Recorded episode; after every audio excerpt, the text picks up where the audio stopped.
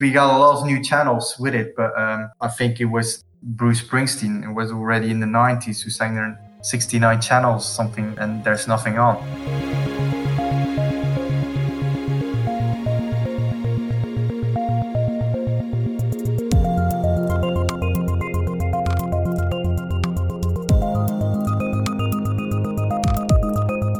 Hello, and welcome to Tech Won't Save Us, a podcast that isn't so sure about the long term benefits of major tech companies being involved in film and television.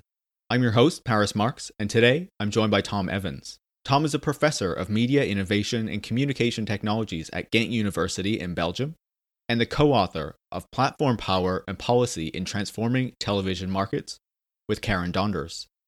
Today, we talk about the history of the television industry in the United States and Europe the recent development of streaming services, and what that history might be able to teach us about how we understand what's happening with streaming and how we might respond to it from a regulatory perspective. If you like our conversation, please leave a five star review on Apple Podcasts. Make sure to share the podcast with any friends or colleagues you think would be interested in it. If you want to support the work that I put into the podcast, you can go to patreon.com slash tech won't save us and become a supporter. Thanks so much. Tom, welcome to Tech Won't Save Us. Hi, uh, Paris. So, I wanted to start by getting some insight into the history of the television industry because I feel like that is really absent in a lot of the discussions about streaming platforms. And so, in the book, you talk about how when television emerged, the US approached it with a bit more of a laissez faire approach, whereas Europe had more of an interventionist approach. So, can you explain what the difference between those two approaches were when you look at a laissez-faire approach, you look at media or technology or, or, or, telecommunications or any industry like an economic activity where you can grow, where profits can be made, innovate, and so on.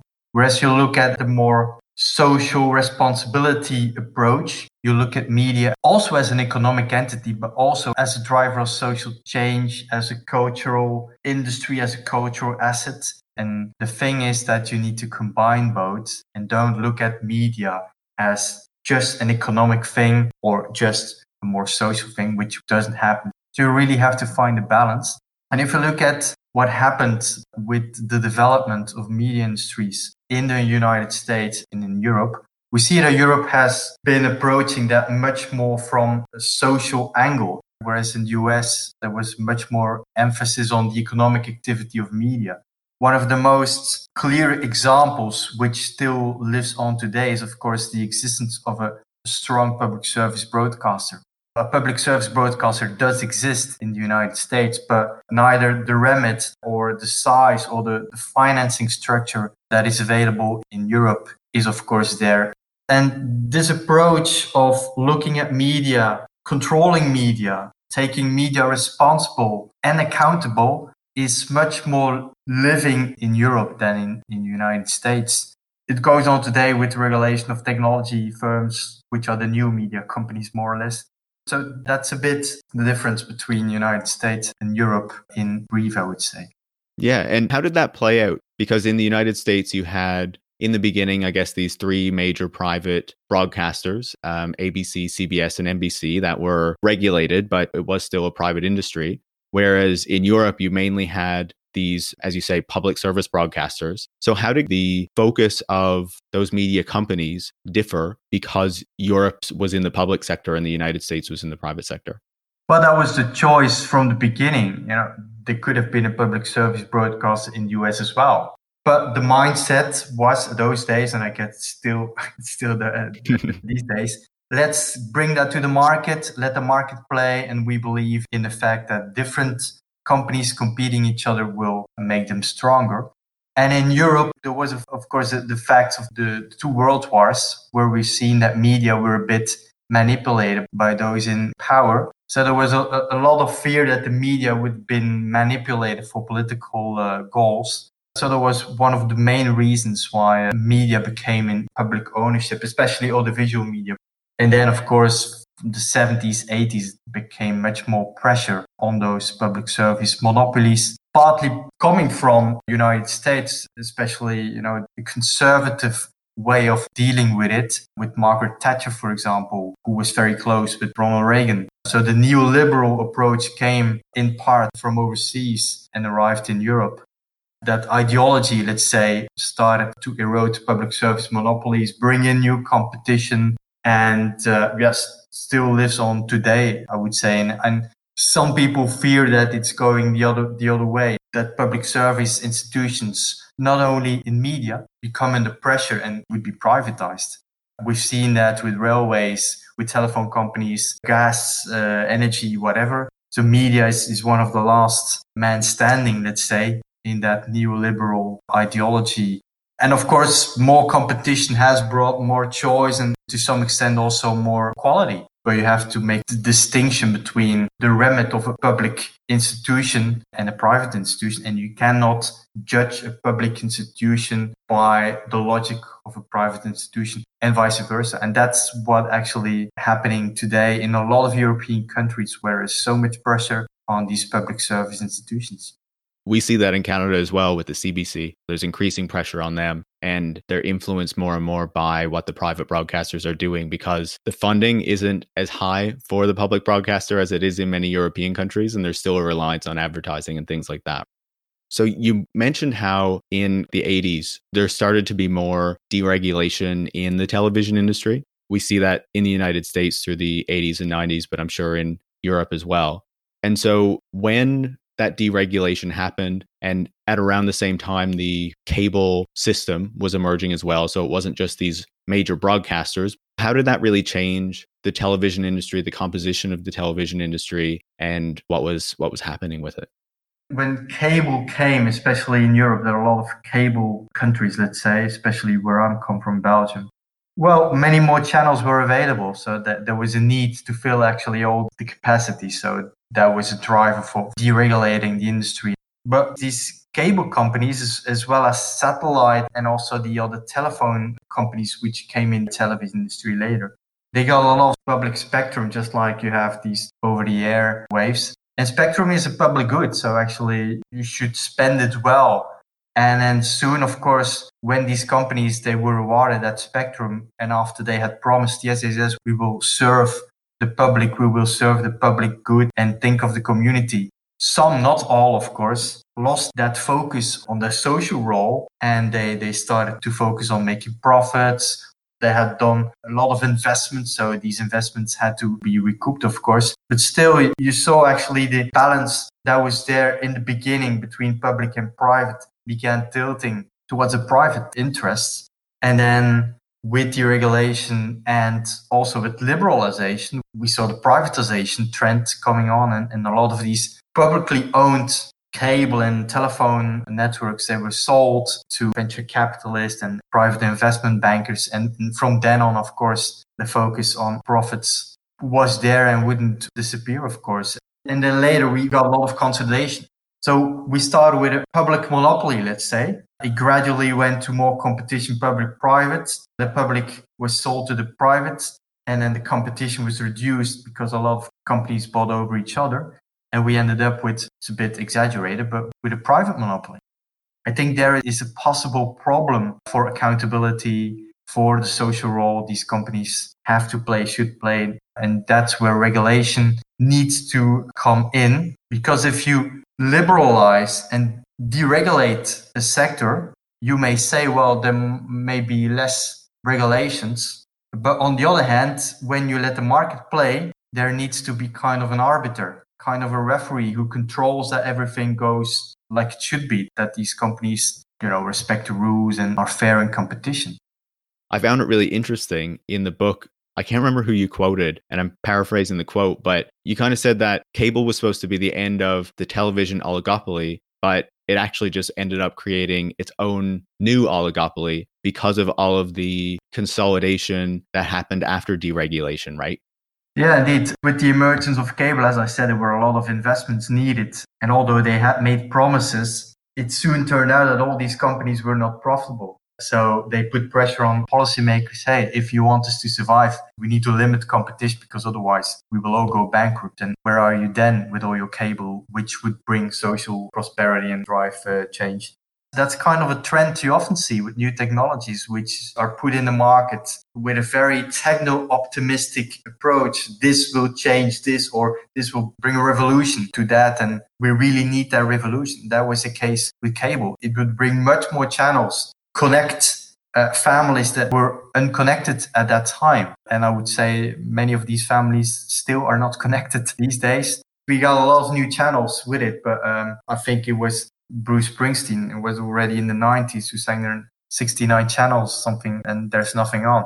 So there's a lot of similarity on these channels. So my question is, what change did they bring? And all these cable services, they were able to bring up new services like telephony and tools to connect the people, but they didn't do that in the 90s. So much promises were broken. Translating that to the situation today, that's also something you see with the new tech monopolies who say we will take over that company and do that and that and that, and we respect that. But anyway, it does not always happen that way. So there are always similarities that you can draw. And that was one of the reasons why we wanted to bring a more historical approach as well, because you cannot project history to future. Every history is there within its own context, but you can learn from history and we should not make the same mistakes every time again. We have to learn if we don't act or react, then what are the possible consequences of that? I completely agree. And I also found it really interesting reading about that history of cable and the emergence of cable because I did see so many similarities between cable and streaming like how it was promoted to serve niche audiences because that's one of the things that's promoted about Netflix all the time and that it was bringing like this new competition that was really needed but also how it spurred a lot of consolidation in the industry and also the necessity of financing a lot of new content in order to fill these channels or now these streaming platforms right yes you're right and especially where HBO really emerges with cable, right? And HBO has kind of served as a model for a lot of these streaming platforms. Like they really try to model themselves on HBO and say, like, look, we have this amazing, really high quality content. Yeah, HBO is very innovative with introducing far distance connections. They actually invented those satellite connections more or less to transmit their content. They did a lot of sports in the beginning. They don't do that anymore, but they were the first one to bring up live sports and then the original series and movies and, and commissions they have. So if you look at Netflix, they are doing new things, of course. But a lot of the things they do is having looked at, at how other companies in the past did it and they just copied their success recipes and they, they are very successful in doing that as well. But I, I think the importance of HBO cannot be neglected uh, and it still is there today. It's still part of one of the biggest media conglomerates in, in the world. So, one of the things that I found interesting when you are kind of looking broadly at this history and now with what is happening in the present with these streaming platforms, in the book, you wrote that distribution has always been this really important point of power within the television industry, I guess within the media industries more generally. And as you mentioned before, the tech optimists now say that the power of distributors is being eroded because there's so many streaming platforms available who are the distributors and are the tech optimists accurate or are we still seeing a lot of power for the distributors in the television industry? On the one hand side, they, always said that distribution is kind of a liquor license. You need that license to be there, and only a few of them can have it because there are high entry barriers to deploy full network, it costs you billions to dig in the ground and to lay all these cables. So it has always been oligopolistic, if not monopolistic in some way. So there were only a few companies that were able to be there. And if there were more, they were not profitable because it's really a scale issue. So they merged in the end. And there were always more channels or content producers available than you had distribution companies. So there was already an asymmetry in terms of negotiating power. There were two on the one hand side and 50 or even more on the other side. On top of that, if you wanted to reach an audience, you need to have access to distribution. So they, they were really in between the content and the viewers. So a lot of the power they have was there and is there, of course. Other people say these are more techno optimists, especially when the internet came and with digitization, there were more options in terms of distribution cable got digitized, telephone companies or telephone networks got digitized. And of course, the internet, well, there is an opportunity for, for everyone having kind of content to bring it direct to, uh, to the consumer without any interference of a pay TV operator. Of course, they're still using their networks. They still have to use that internet because it's not our internet. The internet cable are owned by kind of a company who controls it. So they're, they're still kind of a gatekeeper they're not really gatekeeper to the consumer, but more gatekeeper to especially the streaming services who put a lot of burden in terms of bandwidth and capacity. So they need to have access to the network to be distributed. And there's also kind of a, a negotiation taking place over there that's still dealing with that power position and then, yeah, you have those new distribution companies, which come on top of them is, of course, data centers. Netflix is not only using the network of AT&T, it's also in need of hosting, of storage. And there it is a customer of Amazon. AWS. So the fun part is, of course, that Amazon is partly using money it earns with AWS to subsidize its own Amazon Prime Video service, which is direct competitor to Netflix. So there, there are even more gatekeepers in the entire field. So there's still these gatekeepers. And yes, you don't need to rely on cable. You don't need to rely on the telephony network or satellites. You can use the open internet to bring your content, but then there are other players having emerged as a gatekeeper. Yeah, and I think that's a great point. So not only do the companies that kind of own the internet infrastructure have this important power, but the platforms themselves also play an important gatekeeping role, right? And so, how does that play out with the power that the platforms have vis a vis like content creators and the users themselves? One good example is Apple and its App Store, which you could consider kind of a platform, a gatekeeping position to other producers of apps, more or less, and the way they force these app developers to play by the rules. Google is a bit more relaxed with that. But also on Facebook, if you post content which does not meet their own requirements, and who knows how these requirements were made, they kick you out of their platform. These are the new gatekeepers, and, and they decide if you come in or not.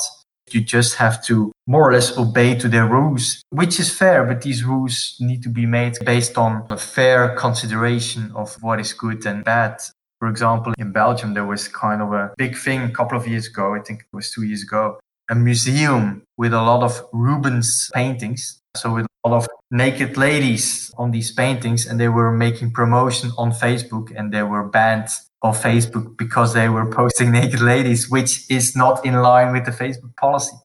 You can think of many examples of this power formal or informal being played by, by new gatekeepers. And these are the software platforms which come on top of the physical infrastructure. And how does that play out with the streaming platforms specifically? How would that change from, say, the cable or the broadcasting model? Because, you know, there are stories now about how content is becoming more expensive to produce and like budgets are being bid up because there's so many well financed interests trying to add content to their platforms. And they also need that in order to draw in the audiences, right? There's so much competition between all these platforms, not only the, the internet platforms, but also then the, the traditional pay TV operators who haven't lost the battle, of course. They also want the content that is most attractive and that pulls a lot of customers. So it's kind of a bidding war going on in terms of uh, winning the best talent and winning the best possible content. We've seen that from the 80s on with sports. It still is one of the most popular things on earth to look at and to pull subscribers, especially with Rupert Murdoch. Then actually the, the entire game began to be played and that led to an immense increase in, in the price that were paid for sports, right? And now this is happening as well with series, especially series movies to a lesser extent, because everybody has seen the importance of series and to have the most interesting series on your platform. We come back to HBO and Netflix copying that, that strategy. So it is important to have these series because your your subscribers demand for it and they require you to have them. Otherwise, they just run away to the other platform who will be able to secure the deal with this director or actor. So yeah, prices for content are going up, not always so rational as well. There's much more money available on the production side, so they can improve the productions there, making a really Hollywood standard like. And then it happens that in Hollywood, the power balance has shifted as well. Whereas movies were always so popular in series, well, that was you know that was second class. And now we see that a lot of directors, because they all also got paid by these main platforms, but a lot of uh, actors and, and, and directors become associated to productions, to series, and not really movies. So you see the power balance, I would say has, has tilted, but is changing there as well and might change within 10, 10, 15 years as well. So that game of power being very fluid, not being constant, that is something which I find very interesting to see how is the environment changing and, and how do these old players and new players try to pull the power to their chest. And there you see that the old television world, if I'm allowed to say so, so the, the paid television world, the AT&Ts and, and uh, HBO, they are really trying to not necessarily survive, but really they don't want to um, lose their main position as the main service or the main platform for, for accessing television content. And throughout the entire history of the media industries, if there is anything constant, it's not the, the, allocation of power, but that there is kind of a fight of power. But that's that's really interesting to see. And yes, indeed, it's now circulating a bit in favor of the streaming platforms. But nobody really knows how things will go within 15 years. And on top of that, nobody really knows that the leading platforms will be as successful within five years or 10 years, which is still so long actually in this environment. And I think one of the really interesting pieces of that is like we do have a lot of platforms right now. There are platforms still being launched from big media companies or big tech companies that are still to come, right? But you write that, you know, the platform market is a winner takes all market. And we're still seeing that some of these platforms are still unprofitable and we don't know if they'll achieve profitability. So, do you think that we might see a greater consolidation of these platforms in the future or more shutting down so there are fewer platform options? And how does, I guess, the tech companies' ability to cross subsidize their platforms with their other services, at least in the case of like Amazon and Apple, not so much Netflix, kind of affect what's going on there with the economics of, of platforms? What we see is indeed, as you said, a lot of companies just trying their bets it's a moment to do that. You don't have to wait five years to launch your own platform because then you're probably too late. So there's kind of a platform mania. You could also say that's kind of FOMO, fear of missing out. If it's not profitable, well, at least we tried it. And if we're lucky, we can sell it to someone else. So there are many, many platforms and they're not all gratifying the same need. You know, if you look at Netflix, that's certainly something else than TikTok. Well, we'll see how long that lasts. Another lucky one. Or YouTube. You know that there's there's a big difference between Netflix, YouTube, and Twitch. So it, it's of course not said that if Netflix continues to grow, that that will be at the expense of YouTube and Twitch. Disney, on the other hand, might be more or less a direct competitor to Netflix. Of course, it's differentiated as well, but still, it's about long form, professionally produced content, premium content. So there might be a time where as a consumer that, that you say, well, look, I have a subscription to Netflix, to Disney, whatever, Amazon, and a fourth one possibly operated by AT&T, who knows? But I only have 24 hours in a day. So then you start to consider, should I really pay for all these four uh, services? Because it's not worth it. I can hardly watch two of them, so I will ditch two of them. So that will happen. And if a lot of people do that, then, then that company becomes unprofitable, it loses cash and cannot compete the race for content anymore. I really expect that, especially with those platforms that are competing really head to head, that we might expect consolidation within five years. So new initiatives, yes, of course, but they cannot all be successful. That that's that's sheerly impossible. We also have the platforms of the broadcast networks, of the pay TV, also the producers themselves, like Disney. So they they will all compete for our attention uh, and of course our uh, our money. When that competition starts to turn into consolidation and grow into kind of an oligopoly with only a few players left, Who will that be? We will see. It's useless to, to try to predict that. Of course, there are a few things that will help you in that global race. And that's, of course, having, you know, an infrastructure, which is still important, either a physical network because you need to transport your uh, content, but also the more software driven platforms below it in the data center. So that's also kind of a, the infrastructure you have or the possibility to have an app store. It's also kind of an infrastructure. Good content that remains key, of course. And cash, cash is also very critical, let's say, because money, well, the Beatles sang money can buy you love, but money can buy you great content. And that's where the tech companies try to make a difference. They have kind of an infinite amount of money at their disposal. If you look at all the money that is parked at one other exotic island, uh, Apple uh, has, it can start its own streaming service and just spend so much money to it rather than just buying Netflix. The same with Amazon, the same with Microsoft, the same with Google and Facebook. And that's not the case with Netflix which is a perfect model, but which has created kind of a perfect storm for itself. It has bet so much on original creations. I think it's 20 billion this year. But if you look at the revenues, well, they're not high enough to make a profit. The concern I have with regard to, to Netflix, they have 150 or 160 million customers. And yes, streaming is a scale business, but if even 160 million subscribers is not enough to make your business profitable, yeah, then streaming is really about having big scale and thinking of six, 700 million subscribers. So that's my reservation with Netflix. But of course, they have a great model, have done so many great things also in terms of their user interface is great, recommendation and data driven stuff. They're really pioneering that but they're now coming into a new era of competition. The streaming business has just entered the second phase, let's say.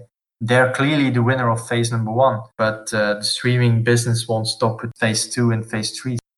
If we also kind of circle back to what we talked about originally how you know there were originally public broadcasters. Europe still has its public broadcasters but they are slightly changing. And there used to be more regulation on the sector to try to direct their energies at least a bit more toward the public good or or to ensure there was more competition because it was believed that more competition would kind of serve the public good in some way right and so, if we were thinking about what regulations or actions to make the streaming serve the public good instead of just this kind of competition between these major players, what might that look like?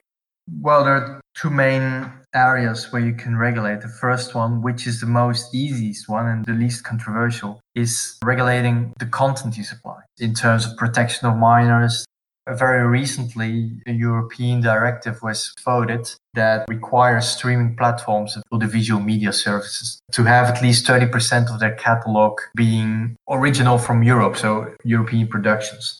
There's always a way out to circumvent rules or to buy old content which doesn't cost anything but which is European. So put it in your catalog and you're fine. Of course, they anticipated that. And they also require these streaming services to put European content prominent in their user interface. So, for example, when you open up Netflix, that the first thing you see recommendations uh, for you, and that a certain percentage is reserved for European content or local content. So th- these are the kind of regulations you can take. Of course, you can also invite these streaming platforms to take part of your local subsidy schemes to produce local content. That that happens in Europe as well. And, and as long as there is European content be made, that's fine. It doesn't matter where it is shown. Is it on a broadcaster or on a streaming platform? That is not the case. The case is that it is important that there is content made locally and produced locally with your own language and these things. So these are a couple of interventions you can make. The thing that is more controversial and more difficult to do is intervening in that infrastructural thing, be it the physical or the immaterial dimension.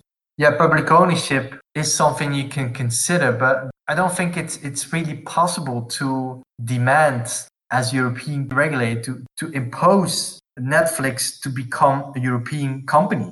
Although if you look at what is happening in, in the United States today, that is what has happened. the US president imposes a Chinese company to become a, an American company. Of course, it's not a public owned, uh, well, it's publicly owned, but not publicly in the form of uh, owned by public instances. It remains a private company. It does not become in the hands of, of a government. But that will be very controversial to impose public ownership of these platforms. And I don't think it will really solve the problem. You know, we have to look what is the problem? The problem is that if we go on like this situation for, for a couple of years, we will turn into kind of an oligopoly situation We're very powerful, yes, American companies, but that's what it is. There are a lot of American companies doing great things in Europe, so that's not the case. The case is that in that situation, you would end up with limited competition and yeah, prices may go up and they don't feel they have to obey to privacy rules and, and, and all these things. So that would be a genuine problem for Europe, but also elsewhere, of course. So having a company in public ownership does not solve that issue of competition. So you need to tackle the way they behave, not really how they are structured. And that's that's also why I'm a bit reluctant to, to breaking up these these tech companies, because with network effects, suppose you would break up a company in three parts. Well, one of those three parts will grow into monopolies again because of these these network effects. So it does not really help the situation. Possibly on the short term it does, but not really on the longer term. So you have to look at how they, they behave, and that's of course data wise. How do they organize and control the data? Is that transparent enough? Is that in line with privacy rules?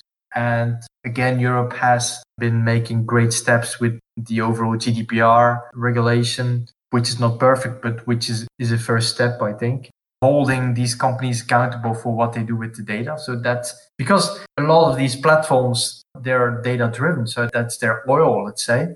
So take away the data from these platforms and they lose a lot of their power as well. But the most interesting way of, of looking at these, especially the tech platforms, remains a bit difficult to, to see how, how you could do that with Netflix is regulate them as, as utilities. In the Industrial Revolution, well, then companies were relying on, on railways. Now we're relying on, on digital infrastructure. I think in these COVID 19 days, we see what the importance of a good network and a good digital infrastructure is for, for working from home, from ordering food. So we, we should find a way to deal with the power of these infrastructure and treat them as utility, like we have done with telecom companies, like we have done with banks or credit card uh, companies, and ask transparency in the way they behave, require that they don't commit or be involved with discriminatory behavior, that everyone has access to it. And I think that would be a way to deal with streaming platforms. Yes, you know, the, the, the black box of algorithms, yes, could be interesting to see whether Netflix is taking its own shows and series, you know, putting them at a better place than, than others. Possibly yes, but we don't know. You can impose kind of a transparency in, in the way they make decisions and in the way they deploy their algorithms. You can do the same with, with Apple, with, with Facebook, with Amazon in their different business units they, they have. It is a way we deal with them in Europe with telecommunication companies in Europe and actually also in the US. But, and that brings us back to the beginning of our talk, we've seen gradual deregulation there. We've seen that, yeah, the rules, okay, we have to relax them because these companies have to make a profit. It's not easy for them. And the way telcos are being treated with regard to online platforms is uneven. So there is kind of a, an asymmetry there. So you have two options. Either you increase the barriers for online platforms to the same level as those of telcos, or you decrease the barriers for telcos. And the most easiest way to deal with it as a regulator is to decrease the barriers for telcos because you don't have to create new rules and whatever. And you know, the end situation for a regulator is the same that the rules are the same for all players, which, which is perfectly defendable. You know, the, the level playing field uh, system. Everybody's equal. Okay, I'm fine with that. But you can be more ambitious as well, and, and you can impose rules, the same or similar rules to, to online players like you have imposed to, to telcos. And that would be much more ambitious. And that's, I think, the way we should go forward. But That, of course, also implies a lot of control costs, administrative costs to control actually whether these companies are following these rules. Yeah, it's a very complex discussion, and there are many elements to it that need to be understood, both to see you know how these companies work but also how we can try to ensure that they're better serving the public good and kind of the public goals that we want them to right? Tom it's been really fantastic speaking with you and getting your perspective. I uh, really appreciate it. Thanks so much. Oh you're welcome. Tom Evens is a professor of media innovation and communication technologies at Ghent University in Belgium and the co author of Platform Power and Policy in Transforming Television Markets with Karen Donders. It was published by Palgrave Macmillan and hopefully you can find it at your local library, or if you have access to an academic library, you should be able to get it through there. You can follow Tom on Twitter at EvensTom. You can also follow the show at, at Tech Won't Save Us, and you can follow me, Paris Marx, at, at Paris Marx. If you liked our conversation, please leave a five star review on Apple Podcasts. Tech Won't Save Us is part of the Ricochet Podcast Network, a group of left wing podcasts that are made in Canada.